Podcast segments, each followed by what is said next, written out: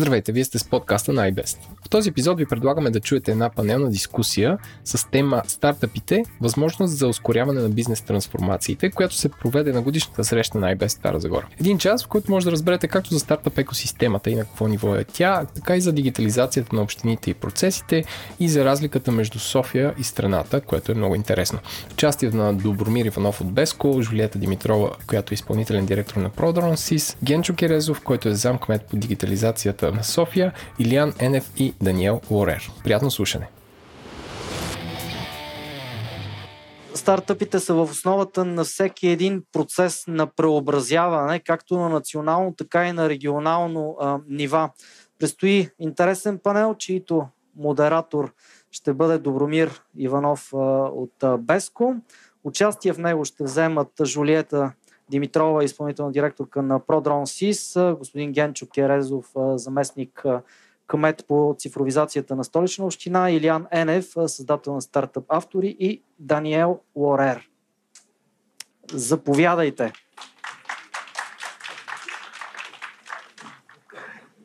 Здравейте!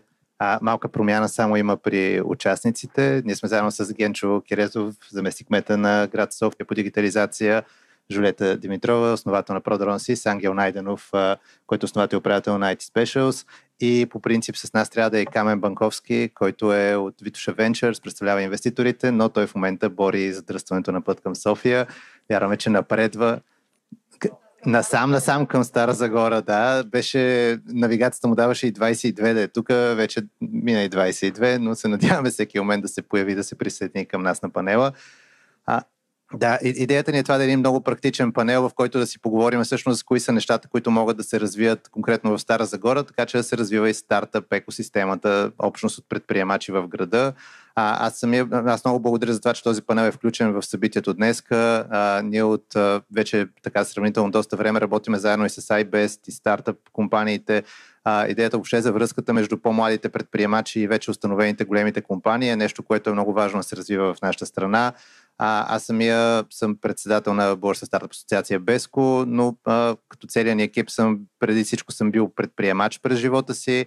А, преди три години и половина създадохме Беско с идеята да се бориме всъщност средата за бизнес за този тип компании, да става все по-добра. Сега сме над 500 компании и се бориме за едни много хубави неща да станат в страната ни, да станем много хубаво място за стартъпи и предприемачи. А, като а, всъщност да, можем да започнем с а, това, че предприемачите, които са до мене, всъщност и Жулиета и Ангел, те са, имат бизнес тук вътре в града, а, така че можем да започнем с Жулиета. А, с а, тебе ще ми бъде много интересно да разкажеш за това, защо всъщност си избра, понеже Продрон си с производството му е в град Стара Загора, ти си по принцип в София. А, и реално да ни разкажеш историята всъщност защо избра да си точно в Стара Загора, кои са нещата, които и Камен идва при нас. Здрасти, Камене. Здравей, да. Камо! Да, да, и то точно за началото. Забавихме се достатъчно, така че ти да дойдеш с нас. Така, започваме с Жулиета и това всъщност защо избра да дойдеш в Стара Загора, кои са добрите неща, които всъщност в града ви задържат въобще като бизнес тук, но също ако можеш да разкажеш и кои са до момента от опита ти тук, нещата, които могат да бъдат подобрени, неща, които са ви предизвикателство и които виждаш, че всъщност могат да бъдат развити по по-добър начин. Um, to make the long story short, uh, за нас беше доста естествено ние да бъдем Стара Загора, тъй като четиримата от основателите сме родом от Стара Загора. Uh, това ни даде възможност за по-добра um, uh, економически погледнато. За нас беше по-ефтино да установим нашето дружество в Стара Загора тъй като имаме повече ресурс за извършване на нашата научно-развойна дейност, която касае много и работа с Плодивския университет, както и Тракийския университет Стара Загора. Поради тази причина ние избрахме Стара Загора. Другото, което беше голям фактор, е и наличния тогава човешки ресурс в нашата област, както и географското ни положение – ние сме центра, Стара Загора е центъра на Вселената, както всички знаем, така че можем да покрием а, България по-лесно. А, предизвикателства обаче имаше не малко и не мисля, че защото сме в Стара Загора, а, просто а, предизвикателствата, занимавайки се с нещо ново, а, са еднакви във всяка една държава, във всеки един град, във, всяка една, във всяко едно общество. А, тогава това, което смятам аз, че беше основното предизвикателство, е липсата на общност в региона, която да позволява на фирмите, занимаващи се с иновации, на фирмите, занимаващи се с дигитализация, да си говорят и на съответните обслужващи а, звена да работят заедно. А, както и липсата на агенции, има такава инфраструктура, но те не работят достатъчно добре, а, които да подпомагат малкия и среден бизнес за а, не толкова за финансиране, колкото за менторство, scaling options. А, това е основното, което един малък бизнес има нужда, защото финансирането в наши дни не е чак толкова трудно да се финансира, вече да се намери, вече има и достатъчно добри а, политики, а, които осигуряват финансиране от търговски банки, а, но това, което има нужда малкия бизнес е а, общност и а, менторство, така се каже. Окей, okay, благодаря ти. А, Ангел, при тебе също ти си предприемач, който си вътре в града. А, интересно да разкажеш и по темата общност, какво е твоето мнение за града, има ли, няма ли, защо има и няма, но и също защо всъщност избра да останеш да правиш бизнес в Стара Загора. Нали, най-вероятно си имал възможност да си и другаде, така че какво те задържа тук и пак какви предизвикателства виждаш? Да, ами всъщност още от а, гимназията им, имах опция да изобщо да съм извън България. А, понеже тогава участвах по разни състезания по информатика, имахме а, места на национални олимпиади и това за едни хора като MIT, примерно, е доста привлекателно. А, но аз избрах България, тъй като всъщност винаги Стара Сгора ми е харесвало като град. А, малко, малко места в България има други, които не са на толкова зеленина и като цяло е доста, доста приятно място за живеене. Повечето неща са сами на пеша разстояние. А, в момента мога да стигна до офиса си за 15 минути пеша. А, което няма как се случи в София, в общия случай. А, друго, друг, всъщност, да, за мен много съществен друг фактор беше, че аз не можех да възприема София като, като място, където да си гледам децата. А, работил съм някакви години в София, а, но да, не, не успях да го възприема това нещо. Имам колеги в момента, които сме работили заедно и отделят някакви, не знам, ненормални часове на ден да се закарат децата на градина или да, да ги вземат от градина. За мен това, не знам, твърде висок процент от живота ти отива в, в нещо в някакъв смисъл безсмислено. И другото нещо, а, преди около 5 години някъде стартирахме тогава, като че ли нямаше толкова много компании, които да са фокусирани към Стара Загора тък му бяха почнали да се случват малко повече неща в София, бяха почнали да дадат някакви по-големи компании в България. А, след това някъде беше големи екзит на Телерик. А, и всъщност аз тогава си казахме, добре, ще не направим нещо хубаво извън София. И основно това ми беше мотивацията. А какво е мнението за общността тук, понеже а, а, при няколко години, примерно, Zara Lab функционираше повече. Нали, опитваха се някакви опити, някакви групи хора все пак да се събират регулярно, по-често. Значи... цяло някак сякаш не сработва съвсем. Какво ти е на тебе мнението? Ами за Ralab конкретно а, те не са преустановили дейност изцяло. А, наистина се затвориха офиса, т.е. coworking space, който бяха направили, а, е затворен, но въпреки това те продължават да правят неща продължават а, да организират и по някое друго събитие. А, но, не знам, ни, честно казано, ние се опитахме с а, част от фирмите в Стара Загора да, да седнем и да, да направим нещо заедно. А, с, с Вили от e сме се виждали не веднъж а, и, и с още други хора, които имат фирми в града. А, като към този момент в много голяма степен а, фокуса ни беше какво, какво можем да допренесем за развитието на, на града и то беше най-вече в посока на образование. А, тогава се борихме точно това, което в момента вече е факт в Тракийския университет. Имаме а, нови паралелки, които са сайти насоченост. Нали, а, аз лично бях на една от срещи с министъра на образованието, когато а, коментирахме това нещо. А, и, и също така, примерно, едно от момчетата, което работи при мене, а, той, той е бил учител доста, доста години в, в IT сферата. А, после дойде, дойде при мен и обаче това, че е учител, винаги, винаги гори в сърцето му и той иска да се занимава с нещо такова. И аз това много го насърчавам. Изключително ми е удоволствие, че той има такова желание. И направихме с него той води една от паралелките, която беше за, за млад програмист миналата година. А, после сега в момента с Телерик Академи дискутират предстоящия план за, за следващата учебна година и най-вероятно отново ще се включи там. Така че, каквото можем, помагаме да, да подсилиме екосистемата. Наистина, с натовареното ежедневие и, и многото неща, които се случват, не успяваме толкова често да, да се виждаме, но се опитваме. Супер.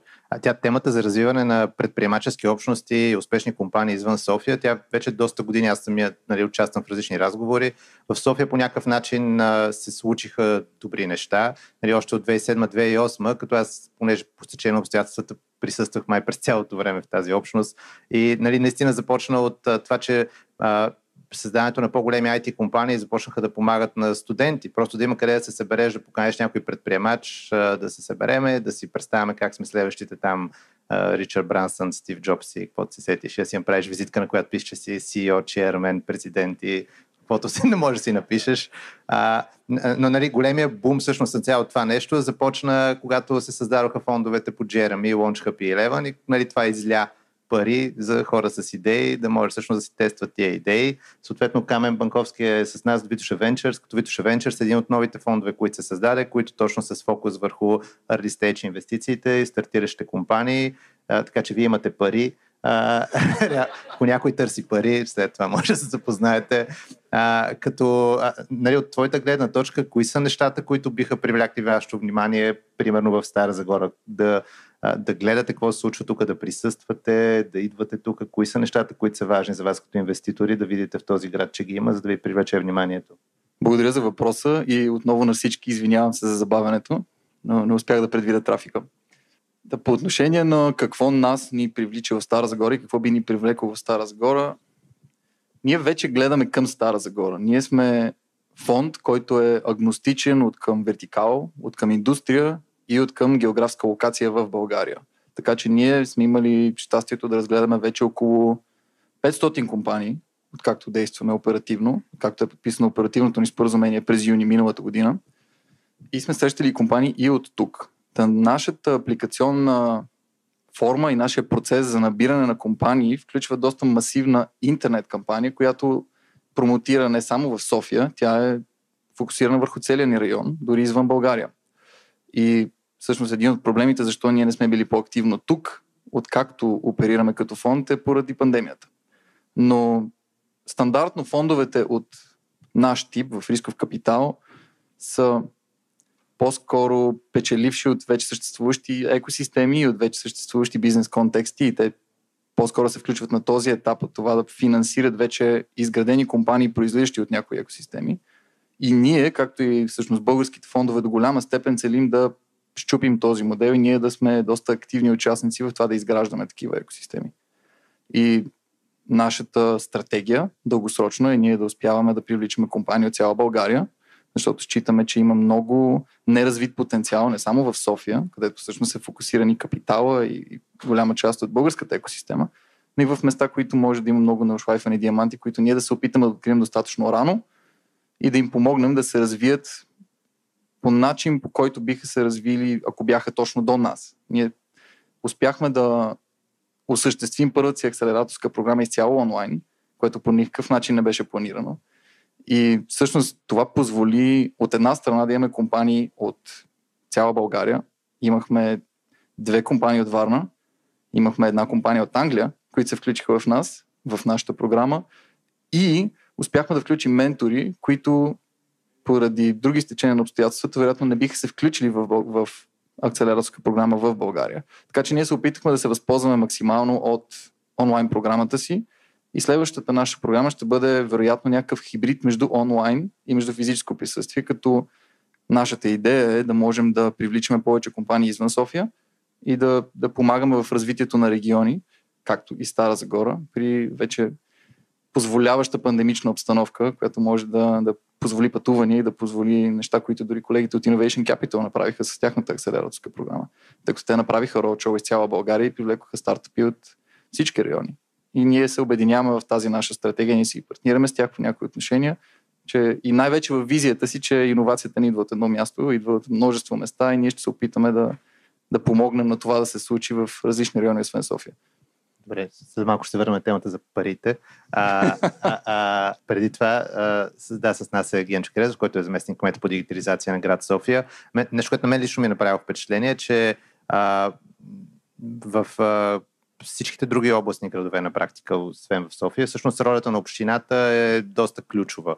И много пъти предприемачите имат някакво отношение към общината, понеже а, нали, понякога в София наистина ние сме си вадили от пръстите какво пък толкова е важно нали, за общината, макар че всъщност се стигна до неща, които наистина може много да помогне, но влиянието някакси извън София е много по-голямо на общината а, съответно би било много ценно според мен да разкажеш а, от една страна въобще като млад човек, защо си взел решение да си заместник кмет на София а, и въобще човек идваш от бизнеса, идваш от цялата тая среда, понеже ти идваш в предприемаческата среда и от друга страна може би да разкажеш за добрите практики, които са свързани с а, Uh, нещата, които правиш заедно с предприемаческата общност. Ние uh, 2019, когато бяха изборите, тогава Говорихме с кандидатите за кметове, всъщност какво би било полезно те да направят за предприемачите. И това, до което се беше стигнало, е, че всъщност това, с което общината може да бъде полезна е на чисто пазарен принцип да бъде клиент на стартъпи, т.е. да отвори вратата за решения, които идват от тая общност, така че да им даде възможност да им бъде първи клиент, да им даде възможност те да тестват това, което са направили. И, и реално нали, това, което ти направи като заместник кмет, беше да реализираш цялото това нещо да може да се случи в един сендбок, за който ти можеш да разкажеш сега. Така че може да споделиш опит и да кажеш кои са добри практики, които също могат да бъдат приложени в другите градове. Ами аз първо да благодаря на Стара Загора за поканата, защото някой от вас знае, че аз съм родом от тук. Всъщност и преди 13-14 години бях млад кмет на Стара Загора. Тогава съвсем неформално в неправителствената общност, като глава на младежките организации. Тук се случиха доста хубави неща. Тогава се така беше юбилеен, десети мандат, но мисля, че след моят мандат успяхме да отвоим бюджета за младежки дейности на, столи, на, Старозагорска община. Така че беше доста интересно и резултатно и всъщност от тогава не съм се докосвал активно до, до политиката. Корпоративна кариера, бизнес, както ти казал, там се познаваме с голяма част от екосистемата. И в един момент, когато дойде поканата от госпожа Фандъкова, нали, не съм си представил, че това може да, да, да се случи. Въобще да, да, вляза, да изляза от бизнеса и да вляза в администрацията но пък го видях като възможност. Защото в бизнеса има изключително много добри практики, въобще за, като начин на управление, като философия на работа, които сякаш на администрацията е трудно да възприеме. А, схващането и вътре, сега виждайки го отвътре, е такова, че въобще модел, че работата на администрацията по същество е различна от тази на бизнеса. Само, че това не може да продължава да бъде така дълго време, защото а, очакванията стават се по-големи все повече нарастват. При положение, че имаш мастодонти в бизнеса, като Facebook, като Google, като Apple, които предлагат стандартизирано обслужване, и то на едно много високо ниво, и има една, едно много високо ниво на, на очаквано потребителско преживяване, няма как самия потребител да не очаква това навсякъде, включително и в администрацията. И това беше, може би, тригъра, който мен ме, така, ме мотивира, пък и още повече, че всичко бях правил, нали, само това не бях правил. Сега с края на този мандат на 33 всичко ще съм правил. Затова поех предизвикателството, но бях голям късметлив, че наследих нещо много ценно, в което и вие бяхте участвали още цялата общност. Това е стратегията за дигитална трансформация на София. Реално София през 2018 година започва активна работа върху това да структурира ясен план, 7 годишен хоризонт, който да постави основите на това София да се превърне в наистина дигитална столица на Европа, не само на България. В идеалния сценарий след 7 години наистина ще имаме всичко необходимо като инфраструктура, дигитални двойници на града, изцяло електронно управление на услугите, защото хората говорят за електронно управление масово на държавно ниво. Истината е, че повечето услуги, които ползваме, са всъщност на общинско ниво. А, така че да, да имаш един такъв ясен план, по който ти да се движиш, е голям късмет за менеджер, който да влезе и да го изпълни просто това. Още повече, като имаш тази общност, за която ти каза, която е много активна в София. Това е огромен плюс, че ние имаме всичките асоциации, сте предимно в София, често се чуваме, често говорим. Може би ние сме ни от първите, които разбираме за структурните проблеми и трудности, които случвате. А, това е огромен плюс. И именно София може да бъде водещият а, на общинско ниво фактор, който да подсказва как трябва да се развива а, обслужването, както на бизнеса, така и на гражданите. А, когато си говорим за това общината да дава трибуна на стартъпите, много е важно да отбележим, че всъщност именно тази стартъп екосистема е източника на иновации. Знаем едно общество, един бизнес, която и да била организация, ако не иновира, нали, тя ще стагнира в някакъв момент. И моята голяма битка всъщност е колко ние ще харчим за иновации. Мечтата ми е общините, както и държавните институции, да могат да си позволят един промил от бюджета за иновации. В случая на столична община, ако вземем бюджета за тази година, това ще е 1 800 хиляди. Един промил, дори не един процент. Ако не един промил от целия бюджет, защото повечето, огромната част от бюджета на общините е в а, текущи разходи, процент от инвестиционната програма, от капиталовата програма на общините. Също би било добре. И ако общините започнат от сега да се стремят към това, следващите 5-6 години действително можем да попаднем в ситуация, в която местните бизнеси и местните стартъпи да направят иновациите, една иновация да пробие, но тя да има огромен ефект. Всъщност, програмата, за която ти спомена, Пясъчника за иновации, работи точно както един фонд за рисков капитал. Както колегите работят. Нали, какво правите вие? Хващате потенциални компании, преминавате през някакъв анализ, нали, дали са а, животоспособни, дали имат потенциал. Съответно, вие трябва да бъдете водени от а, финансовия резултат накрая и преценявате къде да инвестирате. Само, че не очаквате всичките да гръмнат, очаквате една-две, които да докарат помощта, печалбата за инвестицията, която е вложена в 10, например. Всички други обаче получават знание, ноу-хау, умение, това развива средата и екосистемата. Същия принцип успях да убедя госпожа Фандъкова и Общинския съвет, че трябва да го имаме и при нас. Да, много е трудно политически да обясниш как ще сложиш едни пари в проекти, които може и да не проработят. Много е трудно, когато харчиш обществен ресурс. Обаче пък е още по-трудно да обясняваш години след това, що нищо не си направи. Затова и може би а, така получих доверието да структурираме подобна програма. И всъщност ние вече инвестираме, като нашата цел тук не е естествено финансов резултат, нашата цел е общественото благосъстояние и градската среда се подобри.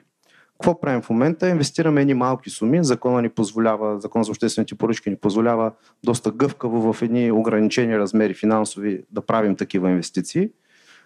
Инвестираме в редица различни, като ресори, като а, технология, проекти с различна философия, които да тестват и да валидират някакви предположения или пък да създадат определен прототип на някакъв продукт, който би бил от голямо значение, ако се приложи at scale в всички обществени сгради, например, или в всички администрации.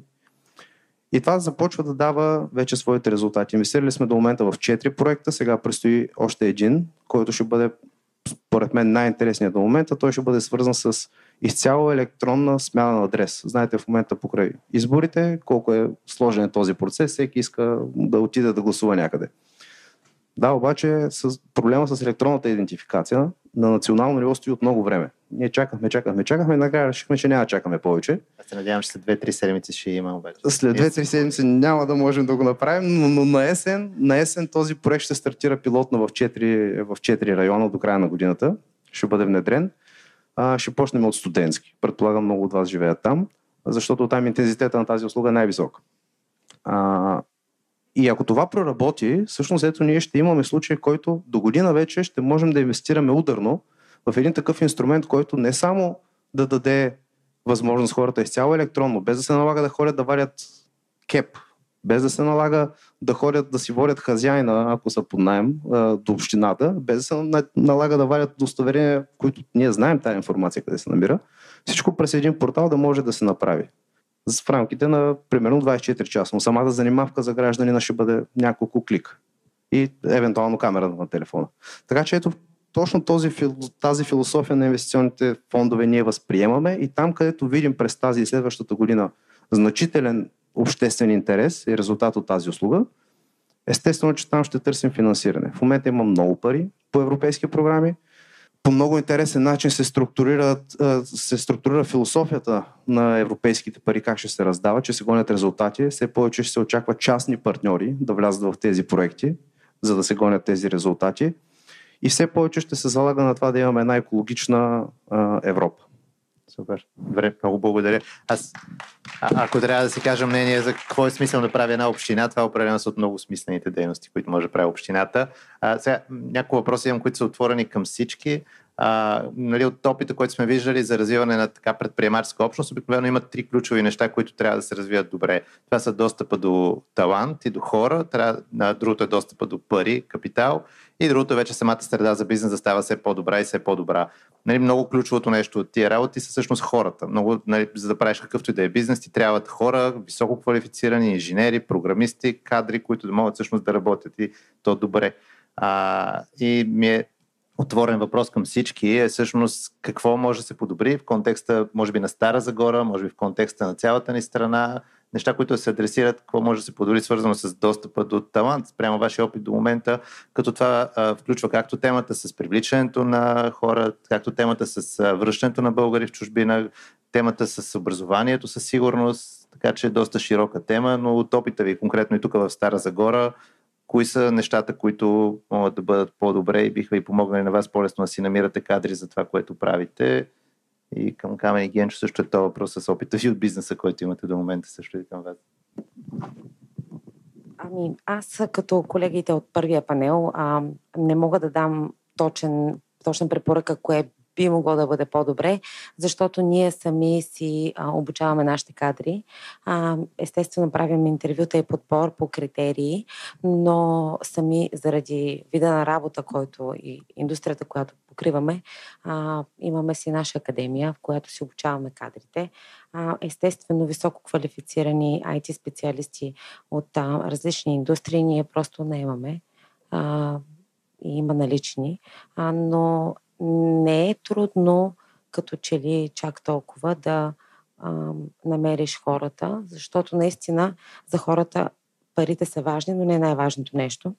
Отношението, а, sustainability, дълго, sustainability, Устойчивост. устойчивостта, да, благодаря, а, е от голямо значение, така че а, до преди три години, като че ли имахме четири понеже изключвам последната, имахме малко по-голям проблем да намерим а, а, капитал, а, човешки ресурс. Сега ни е една идея по-лесно. А, пандемията отвори една черна котия, но пък а, отвори и други. А, като хората започнаха да се връщат в провинцията и за фирми като нас това е добре дошло, защото можем да намерим по-лесно кадри, а, които са а, доста по-отговорни и свикнали да работят Супер. При нас не мога да кажа, че е много различно. А, поради сферата, в която сме позиционирани, всъщност, а, въпреки че ни е доста скъпо да обучим един кадър, нас ни отнема между една и две години някъде да, да обучим един кадър. Общо нямаме избор, тъй като а, технологията толкова динамично се сменя. Значи преди две години никой нямаше да ме говори за, за Kubernetes, за някакви други, да не споменавам сега наред всичките, но, но тия неща се появяват и те стават де-факто продъкшн стандарта. А, и наистина има голямо значение, че а, имаме университет и специалности и кадри, които излизат от там, а, тъй като те получават един солиден фундамент, но вече специализацията някакси самите ние трябва да се я пребориме, тъй като а, нали, една, една система, която работи на 4 годишни цикли, а, колко, колко бързо можеш да я промениш. А, и сега ти първо очакваме да, да излезнат кадри от университета, които са нали, конкретно тракийския и това ще се случи след още някакви години. Така че до, до този момент А, освен това, което сте постигнали с тях, има ли други неща, които с тракийския пример искате да направите още към момента? Ами, честно казано, аз лично много бих се радвал да видя резултатите. А, не, не съм участвал в някаква конкретна дискусия, която да чертаеме нещо след тези 4 години. Но, но да, а, другото нещо, което м- също вече беше засегнато, а, на нас като компания текучеството на кадри не е нещо, което е абсолютно недопустимо при една инвестиция от една-две години да, да, да специализираш човек. А, на практика ние нямаме проблем с текучество, може би защото сме и по-малка компания, но, но няма човек при нас, който да е напуснал. А, наложени са, за съжаление, да освободим един човек заради пандемията, но а, успяваме да имаме тази комуникация с хората да, да, Добре. да ги задържим. А, а, само, само пак към двамата, понеже бизнеса ви е тук. А, ако трябва, доколко може да пораснете в града? Примерно в момента, в момента, в който ви трябва примерно 100 или 200-500 човека, това може ли да се случи в този град? Или, примерно, имате ли идея как може да привлечете от други градове хора, които да се релокират тук? Или може да го направите да отваряте офиси в други градове, нали, горе-долу в тая посока, като си разсъждавате? Как го виждате потенциала, докъде стига и евентуално как може да се разшири този потенциал тук? дамите са първи.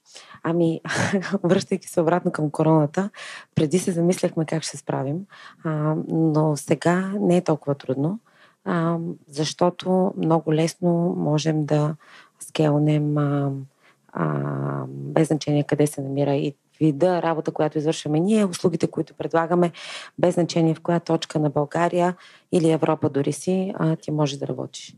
Така че. Като цяло, при мен лично е малко по-специфично. Това, което правиме, а, ние имаме доста нужда от, а, от времето да се видим в офиса Просто такава ни е спецификата на, на работата заради ред, ред причини.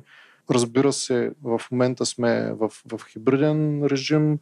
А, имаме време, когато не сме в офиса, имаме време, когато сме в офиса. И, и това е в някакъв такъв по-флуиден режим. Но въпреки това, а, аз лично смятам, че ако, ако наистина искаме да изградим една добра култура в компанията имаме нужда от, от, от това да се видиме лице в лице и да, да можем да говорим за някакви дори ежедневни неща. А, и, и да, разбира се, заплащането има, има значение, но, но заплащането има значение до някакво ниво и оттам нататък а, има значение човек ли си. Как, как комуникираш с, с, с хората, които са под тебе. Ако вземеш да тупкаш по масата, по-различни стават нещата. Да. Камен Генчо, вие от вашия опит с талант. Аз за този опит мога да говоря по-скоро страна на бизнеса, защото съм имал късмета така и в корпоративния свят и в частния сектор да, правя неща, които са свързани с много мощен employer брандинг. Считам, че това е фактора, всъщност, който може да ти позволи да развиваш кадри. Защото когато развиваш и инвестираш някого, ти си на загуба от него. Което означава, че ти трябва да сведеш разхода за неговото развитие до, ако може, до нула.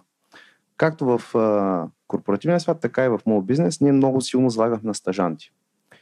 И до ден днешен компанията, която ръководех, продължава да залага силно на това, поради простата причина, че е най-секси агенцията дигитална в София в момента.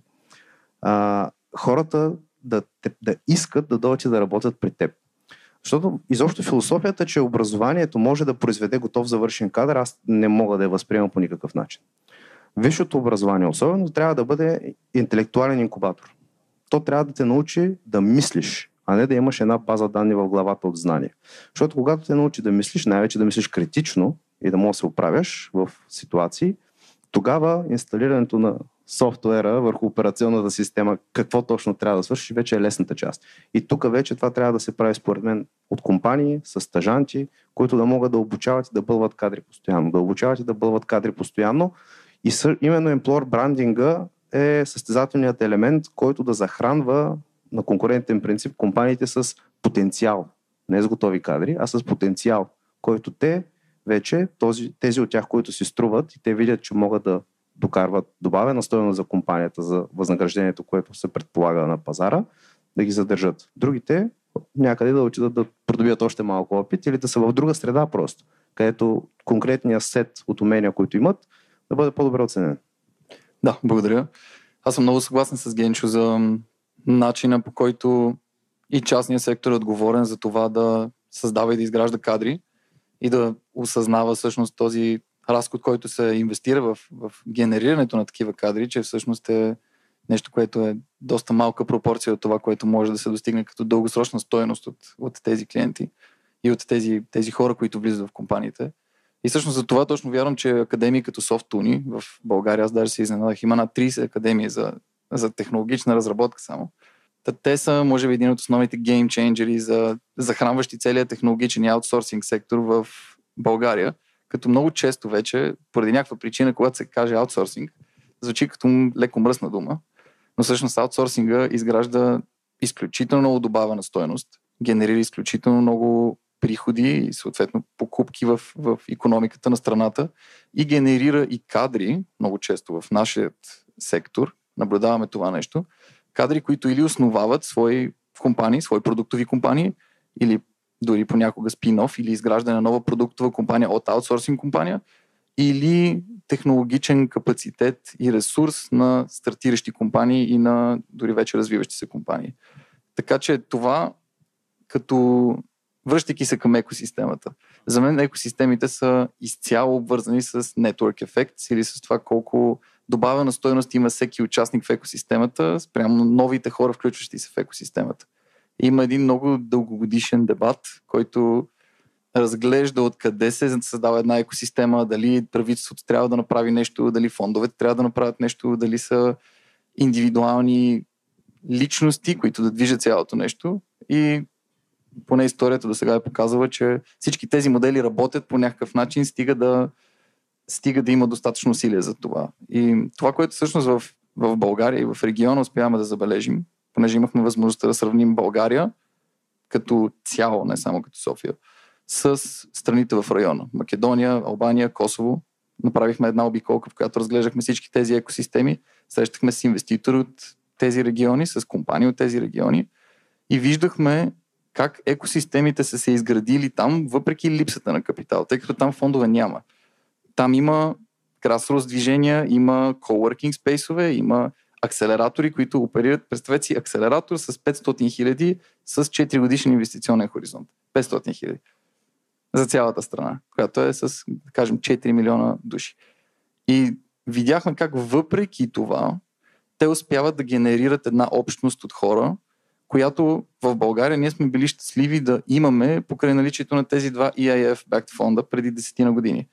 И връщайки се отново и към това, което Генчо каза за инвестиции в компании, които няма да оцелеят след 5 години, много трудно е да се замери, но е много видимо за нас като активен участник в екосистемата, какво тези два фонда са направили. И това не е юникорн или гигантски екзит за 700 милиона, а е една кохорта от хора, които са предприемчиви, които имат опит с изграждането на една млада компания, технологичен опит, както и бизнес опит, оперативен опит, но и много поддържащи роли, като адвокатите, които са изграждали инвестиционните сделки, като счетоводителите, които са се занимавали с това да обслужват тези, тези предприятия.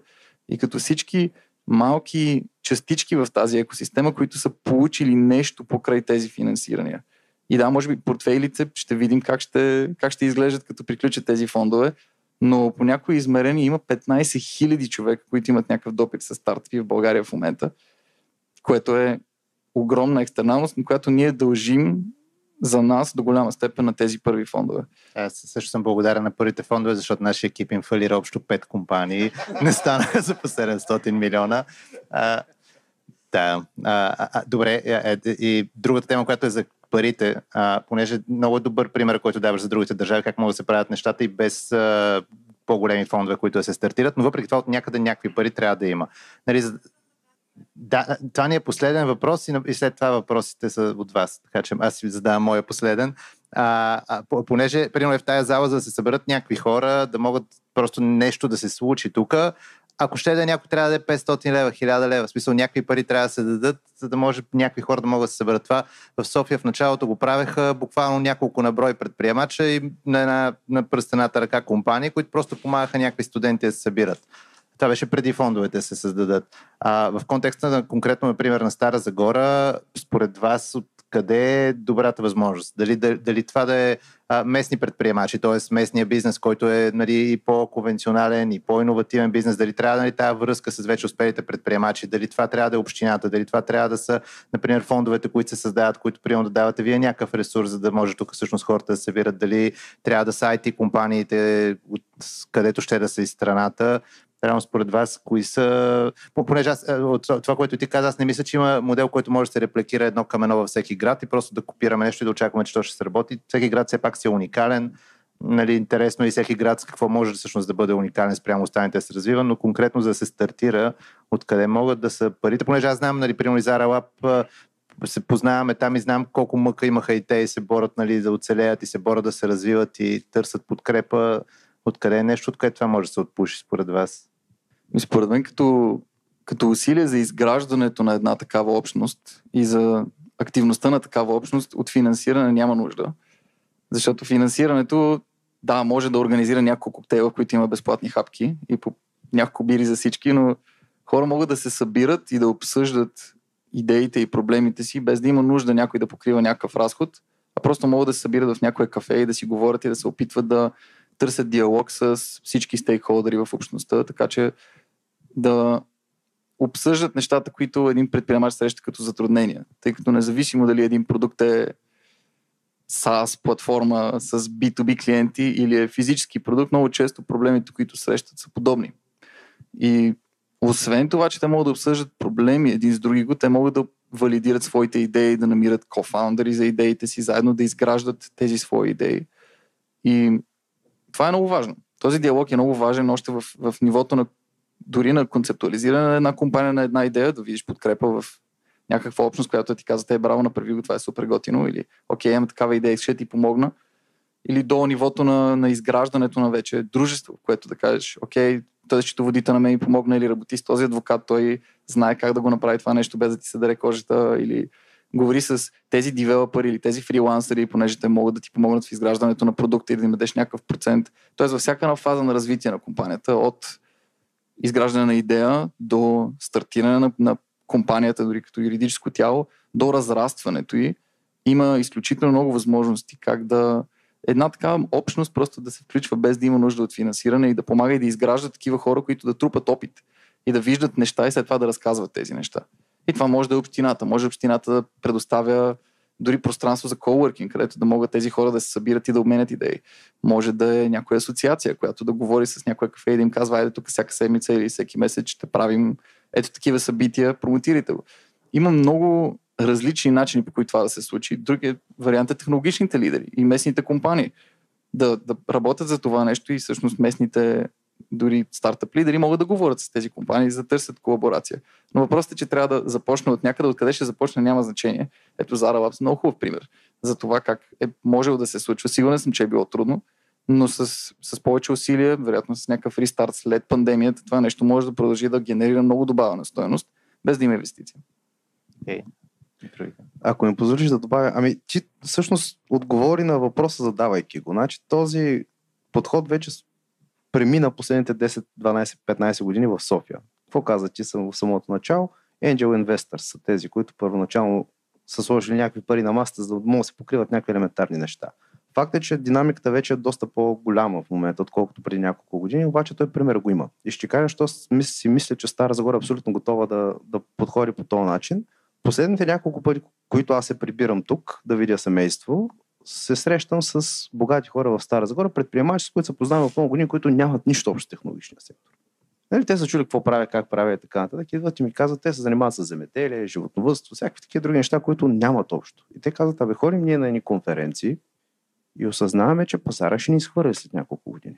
Ние сме много назад. Ние не знаем какво да правим. Ние въобще не знаем как да се позиционираме в тази нова реалност. Е, там 1% от печалбите на тези компании, ако някой успее да им го продаде да ги организира на тия предприемачи, че си струва да се инвестира в някакви местни таланти, идеи, концепции, било то с или без институционал, институционалната подкрепа на общината, защото това е важно. Големия бизнес обича да има институционална подкрепа. Тогава нещата могат да се случат. Сега с Zara не знам точно какъв е случай, но има и много общности тук на клубове. Ротари са активни, различни младежки организации има. Някой трябва да просто да го продаде на тия хора, защото те наистина не знаят къде, къде е бъдещето. Те в момента стоят върху един огромен ресурс и не знаят къде е бъдещето. И това, ако бъде подкрепено институционално, с събития, нали, не говорим общината да харчи пари, с събития, с принципи, с разходи. Знаем, че в средно големите градове, като Стара Загора в страната, думата на кмета много тежи. И ако той ги сложи на една маса просто, продажбата става по-лесна. Извинявайте. Искам да допълня а, и така да разменя мисли за опит, който използваме в Стара Загора, защото проблема с липсата на подгод на а, насочени кадри ще дълго ще присъства. Какъв е, какво сме направили в община Стара Загора, преди да стигнем до убедеността, че трябва да откриеме новото училище информационни технологии и математически анализ. Много ученици, тук като бивши старозагорци, знаете, че много ученици са печелили редица световни олимпиади и са израснали като значими специалисти в най-престижни университети. Започнахме с констатацията, че много трудно се насочват учениците към тежките науки, физика, математика.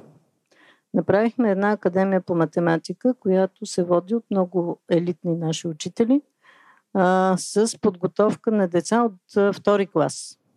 А, успоредно с това, Павлин Пеев, една друга си известна личност като програмист, като учител по информатика, направи една школа по информационни технологии. И тъй като общината винаги е в подкрепа на подобни инициативи, след това финансово не се знае за родителите, всичко това е безплатно, но това все пак струва някакви разходи, но не е толкова значимо, което подпомагаме. Всъщност възнаграждаваме труда на учителите, които са ангажирани. Тези подготовки ни подсказаха, че ние вече имаме назряла необходимост да разширим обхвата на професионалните паралелки. И за това със съдействието естествено на Министерство на образованието и след много обсъждани стигнахме до изграждането и откриването на това ново училище по информационни технологии и математически анализ.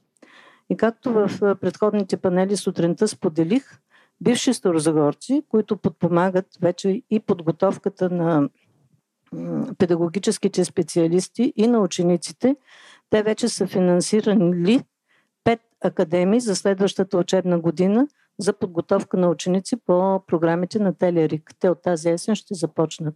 И правиме още няколко други такива. Всички си даваме сметка, че процесът е много бавен. Но, но това е пътя. Давате си сметка, че тези, които започват от втори клас, за да стигнат до убедеността, няма да останат всички с обучение, но има науки, които поголовно бягат. Но това води до убеденост на родителите и те се състезават помежду си. Има един факт от моето така дългогодишния ми опит, който напоследък много ме радва, че все повече млади родители са заинтересовани каква инвестиция в образованието на децата си ще направят. Мисля, че този опит би послужил на някои други. Благодаря. Много благодарим, че го споделихте. От залата някой друг има ли въпроси? Да, сам, само едно уточнение. Точно с Павелин Пеев работихме преди години по, по неговата академия и една от тези паралелки е точно човек, който работи при нас, ще води сега. Благодарим ти. Само, да, микрофон някак си да стигне до там. Здравейте, Верка Петкова Колиърс. Аз се надявам, че парите не излизат от залата, защото към тях ми е въпроса. Не, не. Интересно е, има, има като че ли един а, така, поне на пръв поглед, вътрешен конфликт. Обикновено, когато а, висите инвестират в една компания, те я дърпат близо до себе си, за да са сигурни, че така, отглеждат правилния екип, правилния продукт и а, превентират определени грешки на растежа още при появата им. Как а, така виждате едно дистанционно присъствие в този формат а, в няколко града едновременно? Това е много релевантен въпрос в времето, в което пандемията всъщност нас ни научи как да работим онлайн. И естествено, нищо не може да замени личният контакт с предприемачи и с нашия екип, така че да, да се опитаме ние да споделяме най-много от опита си и от да хващаме някои неща, които може би основатели допускат като грешки, пак отново спрямо нас, тъй като ние също не знаем всичко. Но всъщност ние се възползваме от това, че, че светът малко порасна в последните две години и да, особено напоследък чуваме страшно много за това колко хората не искат да се връщат в Zoom, колко е ужасно да, да си постоянно в Zoom срещи, но на нас това ни позволява да използваме експертизата на цялата си мрежа и да я утилизираме доста по-ефективно, за да помагаме на компании от нашия портфел. От една страна от нашия екип, тъй като ние имаме партньор в Штатите, партньор в Австрия и партньор в Естония. Така че те нямаше да могат да са толкова активни в изграждането на портфела ни и компаниите вътре, ако ние не бяхме озряли като, като общество и като над и като популация да използваме толкова много онлайн инструменти. Ние имаме портфел от около 6 месеца по-настоящем. Първите инвестиции се затвориха в януари. И нашият портфолио процес всъщност включва много близка работа с компаниите, с които работим, а имаме компании, които не са от София. И ние успяваме да постигнем това с ежемесечни срещи. Понякога фаундерите избират да идват в София, така че да се срещаме физически. Ние също обикаляме по места и се срещаме с тях. Но ние успяваме, надяваме се, да постигнем този личен контакт и тази честа интеракция с основателите си, така че да предотвратим някакви негативни ефекти от това, че не се срещаме физически. Така че да, предизвикателство е за нас, но в същото време и възможност, тъй като много лесно можем да идентифицираме проблем на една, на една компания от портфела ни, който би бил решен от наш партньор в Штатите или от човек, с когото сме работили, който е базиран някъде много далеч, който може с една едночасова сесия да, да успее да помогне на този основател да реши проблема много по-бързо и изобщо да го премахне. Така че много често това всъщност е възможност, а не пречка. И благодаря ти. Имаме време за още един въпрос. Ако няма. Аз, да, имам, да, имам коментар. Не е въпрос. Да, да. малко за затваряне. Ако няма други въпроси, всъщност. А, очевидно, с ресурсите нямаме проблем паричните, нали? В смисъл така изглежда. Имаме ли проблем? Няма. Или не голям. А, но това което, с това, което продължаваме да имаме проблем е наистина това, което говорихме сутринта с скоростта и с а, това как се комуникираме в цялата тази екосистема. А, ти добре почна с тази тема, че първо България няма достатъчно технологичен трансфер и по-големите компании не работят достатъчно добре с стартапите. Кой е виновен за това, нали, е може би дълга тема, но това може би е пазара, в който има най-малко технологичен трансфер в цяла Европа. Нали? А, така че ние като асоциации, нашата работа е всъщност това да го подобрим значително. Няма кой да го направи заради нас. Държавата това не може да го свърши. Нали? Може да помогне под някаква форма, но това трябва да идва от нас като, а, като енергия. А, другото нещо, което исках да, да кажа е, понеже в а, всички панели се появяват някакви въпроси за регулации, за това какво се случва, как се случва и така нататък. А, искам да ви кажа, че ние с, с Беско работим доста активно по отношение на почти всички теми, които бяха покрити през, през деня. А, значи законодателството ще се променя. Те са а, за мен е удоволствие, че ние работим с тях. Те са много активни и съответно по много от темите, които са свързани с а, с трудово законодателство, с дигитализация на трудови книжки, с всичките проблеми, които бяха повдигнати. Там съм сигурен, че се случват неща и ние доста активно си, си кооперираме с, с Беско. А, още една тема пък по отношение на това, какво прави София по отношение на дигитализацията. А, нали, напълно, кога става въпрос за, за обществен ресурс, ако ние и като асоциации, вие като община и въобще всички общини могат да направят нещо, този обществен ресурс, който се а, случва и се изразходва в, в София, да можем да го вземем и да го, да го копипейстнем на други, на други места, вместо всеки път да откриваме а, топлата вода и да чакаме някакви неща да се случат и така нататък. Това мисля, че нали, трябва и в тази посока а, да вършим работа и това мисля, че ще е полезно за всички, защото в крайна сметка тук наистина не става просто за конкуренция между стартапи, големи компании, различни общини и така нататък. Както и говорихме и по-рано, ние сме толкова малки, че ако не работим и не ги вършим тези неща заедно, много малко работа всъщност, всъщност може да свършим. Както по отношение на развитие на средата тук, така и по отношение как комуникираме тази среда навън. Така че това исках да, да кажа така като коментар, нали? че това са важните неща според мен и това, че се събираме дори в такава обстановка и успяваме да, да си комуникираме е, е нещо много важно. Много благодарим. Аз ако може аз да кажа някакво заключителни думи за нашия панел. А, понеже около цялата общност, нали, което е и около iBest компаниите, които са и Bascom, около Besco, нали, които са технологичните и стартъпите, освен нали, евентуалното светло бъдеще и как економиката ни ще лети напред и всички ще имаме повече пари, това, което е по-важно, е, че се зараждат а, хора с ценности, които са доста по-различни от това, което сме свикнали за последни десетилетия и всъщност промяната на тия ценности седи в основата на това как и страната ни ще бъде по-добре. При стартъпите, понеже панела ни е за стартъпите, нали, е, това е етап, на който много повече имаш нужда да получаваш, нали, да получаваш пари, помощ, менторство, нали, имаш нужда някакси да оцелееш, но е много важно още от ден едно всъщност да си с идеята, че ти в момента ги получаваш тия неща, за да можеш и след това да ги даваш обратно. И всъщност всеки момент, в който си по-напред и вече можеш да си го позволиш, дали ще е време, дали ще са пари, дали ще е нещо друго, но идеята всъщност е тая giving back култура да е във всеки един. И аз го виждам как всъщност предприемач на предприемач си влияят, нали, хора като Илия, като Пламен, като нали, хората, които са успели да развият неща, това нещо също го налагат и го показват с личния си пример и всъщност към по-младите хора. Нали, идеята е всъщност те също растейки нагоре да започват и те самите да дават. И за развиване на общност в града, всъщност то, това седи до голяма степен в основата, дали, нали, хора, които освен да мислят как в 8, 12 или 24 часа, колкото време работят, нали, за да си изкарат парите, нали, как отгоре на това нещо всъщност дават и времето и ресурсите си, за да може всъщност да подадат ръка на останалите, да са заедно и да се развива общността в града. Така че много се радвам, че днес сме тук и благодаря на всички участници в панела и на всички други, които бяхте с нас. И до много скоро.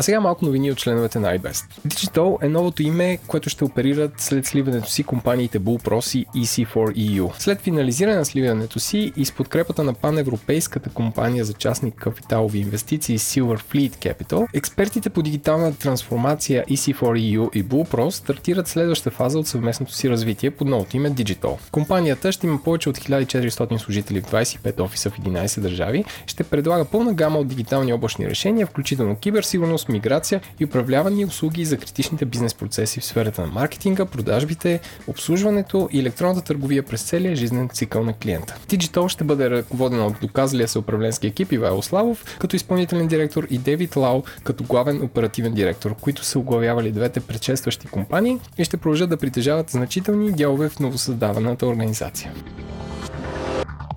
Уолтер Хек е новия главен технически директор на българския технологичен консултант в платформата на Amazon Web Services HeleCloud. Хек се присъединява към менеджерския екип през 2021 година, след като през 2020 година компанията отчете 70% ръст от приходите и разшири екипа си с 30 нови свободни позиции на консултанти и инженери. Новия главен технически директор ще отговаря за устойчивото развитие и разширението на портфолиото от клиенти на базираната в София компания. HeleCloud има офиси в Лондон, Хага и София. Миналата година HeleCloud обяви придобиването на компанията за разработка на софтуер Data Stork. Като главен технически директор, Уолтер Хек ще отговаря за интегрирането на тези и възможности в професионалните услуги на HeleCloud. Това беше всичко от нас. Ако този подкаст ви е харесал, оставете позитивно ревю в Apple, Google, Spotify или където получавате вашите подкасти. И също така препоръчваме да слушате през приложение, а не през а, сайта. Ако искате да се свържете с нас, може да ни пишете на подкаст memuskoa.ibes.org. Слушайте ни пак след две седмици.